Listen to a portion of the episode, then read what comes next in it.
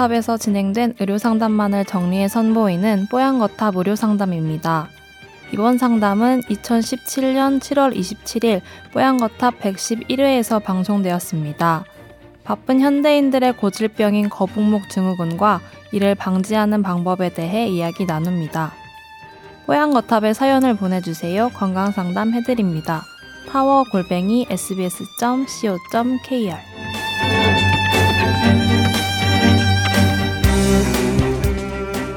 이분은 고시 준비하는 수험생인데요. 라고 사연 시작해 주신 분입니다.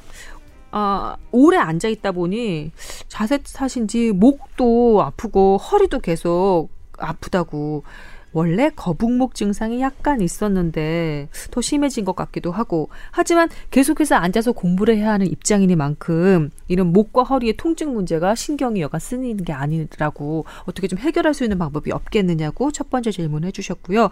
그리고 두 번째 가만히 앉아서 공부만 하는데도 그렇게 허기가 금방 진답니다. 밥을 먹고 난 다음에 조금 있으면 또 배가 고프대요.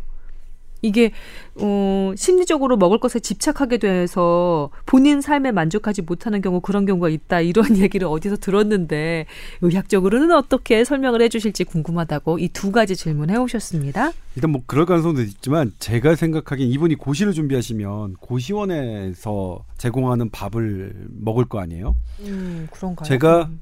예전에 군대에 있을 때도 군 짬밥이라고 하는데 짬밥 먹으면 금방 배고파요. 볼 수가 없어요. 그리고 고시원 밥도 그 임원장 고시원 밥 먹어봤어요? 저는 뭐 고시를 해본 적이 없으니. 저는 먹어봤어요. 고시원에 어, 고시를 그래요? 본건 아니지만 음. 그냥 뭐 독서실 대신에 고시원을 했는데 다닌 적이 있었는데 한 2주 정도 밥이 이게 엄청난 밥 양이에요. 고봉밥. 근데 그게 그때는 잘 몰랐는데 네. 지금 생각해 보면 뭐냐면 탄수화물 비중이 되게 높은 거죠. 음. 밥이 밥량이 많고 나머지 단백질이나 지방이 적으니까 네. 그러면 고탄수화물이라면 인슐린이 많이 분비되죠. 어. 그러면 인슐린이 많이 분비되니까 혈당을 급격히 낮춥니다. 빨, 빨리 낮춥니다. 그러니까 배고픈 시간이 더 많아진 거죠. 이걸 이제 정확하게 얘기하면 글라이세믹 인덱스, 당 부하 지- 로, 뭐 로딩 지수 음. 이건데 이 당 부하가 높은 음식은 음. 내가 딱 와서 나의 혈중 농도를 빨리 올려서 배고픔을 빨리 해소시켜 주지만 이게 올라갈수록 이거 우리 몸은 혈당을 낮춰야 되잖아요. 인슐린 양이 훨씬 많이 분비돼요. 음. 그래서 이걸 급격하게 급격하게 낮춰. 내려서 어. 그러니까 glycemic load라고 합니다. 당 부하 뭐 음. 이렇게 우리 말로는 이렇게 해야 될까요? 이게 높으면 그러니까 한 끼에 우리가 보통은 두 번 정도 배고파야 되는 걸 이- 이분들은 세 번 네 차례 정도 거- 아. 그 배고픔을 느끼거든요. 아. 그게 아닌가 한번 생각해 보셨으면 좋겠어요. 그렇군요. 우리 몸의 혈당 수치가 움직일 때는 천천히 올라갔다 천천히 낮춰지는 게 더 좋잖아요.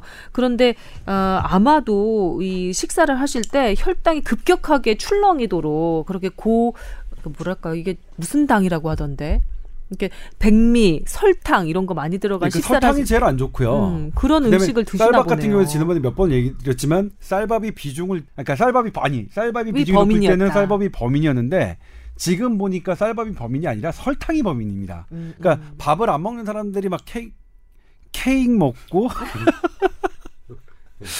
케이크는 뭐 좋은 것도 있어요. 맛이 이렇게 있죠, 설탕이 맛이. 뭐, 뭐 이렇게 먹고 막 이런 것 때문에 더 문제가 되는 거니까 네네.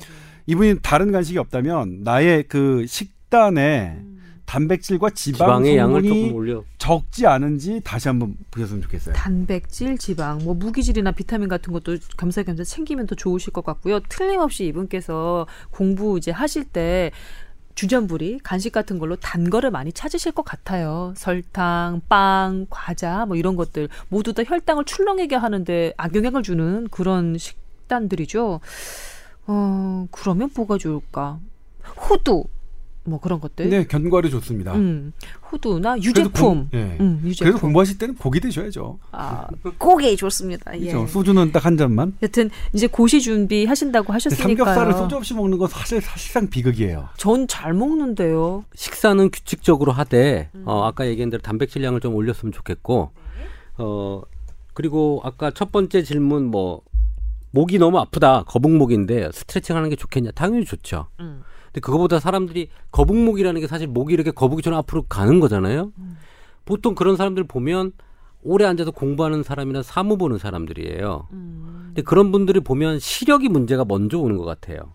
아. 그러니까 꼭 시력을 잘 측정을 해서 책을 앞으로 자꾸 가서 보게 되지 않게끔. 음. 그래서 시력을 해서 잘 교정을 하고 공부를 좀 하셔야 될 것 같아요. 시력. 예. 예. 예, 한번 챙겨 보십시오. 그 다음에 거북목이라는 게 앞으로 이렇게 가기 때문에 뒤쪽에 있는 인대들이 늘어나거든요. 네네. 어, 그리고 앞쪽은 또 당겨지고요. 앞을 스트레칭을 많이 해야 돼요. 목 앞에 스트레칭. 그 다음에 네. 뒤쪽 근육은 강화를 시키는 게 좋습니다. 음, 하나만 질문할게요. 저희 아나운서 팀에 목 디스크 있는 분들이 여럿 계셔서 그 왜 그 목에 깁스처럼 하는 목 보호대 있잖아요. 네. 예, 그걸 차고 어, 모니터링을 하든지 아니면 원고를 보는 그런 동료들이 있거든요. 어, 이분이 목이 아프다고 하면 그 목 보호대를 착용하고 공부를 하라 이렇게 충고를 해도 되는 걸까요? 두 개가 있는데 하나가 이제 간단히 할 수 있는 걸 토마스 칼라라고 하고요. 네, 그다음에 이렇게 해서 이렇게 찍찍이로 이렇게 예, 붙였다 그걸 뗐다 할 수 있는 대부분 거. 토마스 칼라라고 하고 이제 필라델피아 칼라 아니에요? 아니 그게 이렇게 하는 게 필라델피아 brace인데 네. 두 개, 그러니까 필라델피아 brace가 좀더 머리까지, 음. 그러니까 이목목 관절의 그 가동 범위를 더 제한하는 게 필라델피아 brace고, 그다음에 간단하게 하는 게 이제 토마스 칼라라고 하는데, 음, 목만 이렇게 딱 채우는 거예요. 예, 이건 뭐냐면 이제 이게 토마스 칼라든 필라델피아 brace든 이게 착용되고 있으면 근육이 지- 목 관절이 지탱해야 되는 부하를 얘네가 대신해 주는 거예요. 네. 그래서 일시적으로는 증상이 좋아지죠. 물리적으로 고개를 앞으로 빼지 못하게 만들기도 하니까요. 근데 이거의 단점은 뭐냐면 네. 이걸 계속 착용하고 있으면 나의 목 근육은 계속 퇴화되죠. 어허. 그러니까 깁스를 하고 있으면 깁스는 이제 뼈가 붙을, 붙을 동안 움직이지 않아야 되니까 하고 있잖아요. 네. 근데 깁스를 우리가 다 제거하고 나면 완전히 말라 있잖아요. 그렇죠. 근육이 그래서 위축돼 재활할 때 있죠. 그 그쪽의 근육을 막 활성화 그러니까 다시 이제 막 이렇게 노력해야 되는 것처럼 똑같은 게 있습니다. 그러니까 음. 일시적으로 어떤 때 치료 시기에 움직이지 않아야 될 때 토마스 칼라나 필라델피아 brace가 도움이 될 수 있지만 음. 네. 장기적으로 권할 수 있는 치료는 아닙니다. 그러면 아나운서 팀 동료들에게 그 무슨 칼라? 토마스 칼라요. 토마스 칼라 하지 말라 그럴까요? 장기간 하는 건 안 좋고요. 그 움직여서 손상될 것을 걱정해서 채워놓는 건데 음. 계속 하다 보면 결국 근육이 말라서 더 아, 취약해지는 거예요. 아. 제가 그랬잖아요. 뒤쪽에 잠깐 잠깐만 하시라 이렇게 말씀드리면 되는 걸까요? 뒤쪽 근육을 강화하는 운동을 많이 하셔야 됩니다. 현대인들은. 네. 아, 이분 지금 고시 준비 초기이신 것 같은데 벌써 이렇게 목에 통증 이 있으면 나중에는 좀 심각하게 그 문제가 제가- 될 수도 있잖아요. 제가 직접 해보고 네. 다른 사람들을 봐도 제일 저기 한 간단하게 할 수 있는 운동이 있잖아요. 이게 이마에다 내 손을 대고 이마를 계속 미루는 미는 거예요. 앞에다가. 예? 그러면 이 뒤쪽이 많이 강화되거든요. 음. 그 다음에 또 하나가 이제 지금 다 해보고 있어요. 우리 세 사람 다 해보고 있어요. 확인해 네. 보는 거예요. 네. 목은 진짜로 진짜 보는 높이가 되게 중요해요. 눈높이가. 음. 그러니까 나의 목을 그렇게 굽히지 않는 자 이거 뭐 백, 백만 번 들어, 들으셨겠지만 정말 중요합니다. 그러니까 네. 이 높이 어 음. 그러니까 책을 공부하는 높이에 대해서 신경을 쓰시고요. 네. 틈난 그다음에 이제 하나가 한 시간마다 우로 세 번 크게 고개를 돌리시거나 좌로 세 번 고개를 들고 양 양방향으로 똑같이 해줘야 됩니다. 그리고 틈만 날 때마다 이 이마에다 내 손을 대고 이마를 미는 거죠. 그 앞으로 손을 계속. 앞으로. 음. 예? 그럼 뒤 뒤에 힘을 줘야만 그게 가능하거든요. 음. 저희 그 또 아는 친구 중에는요.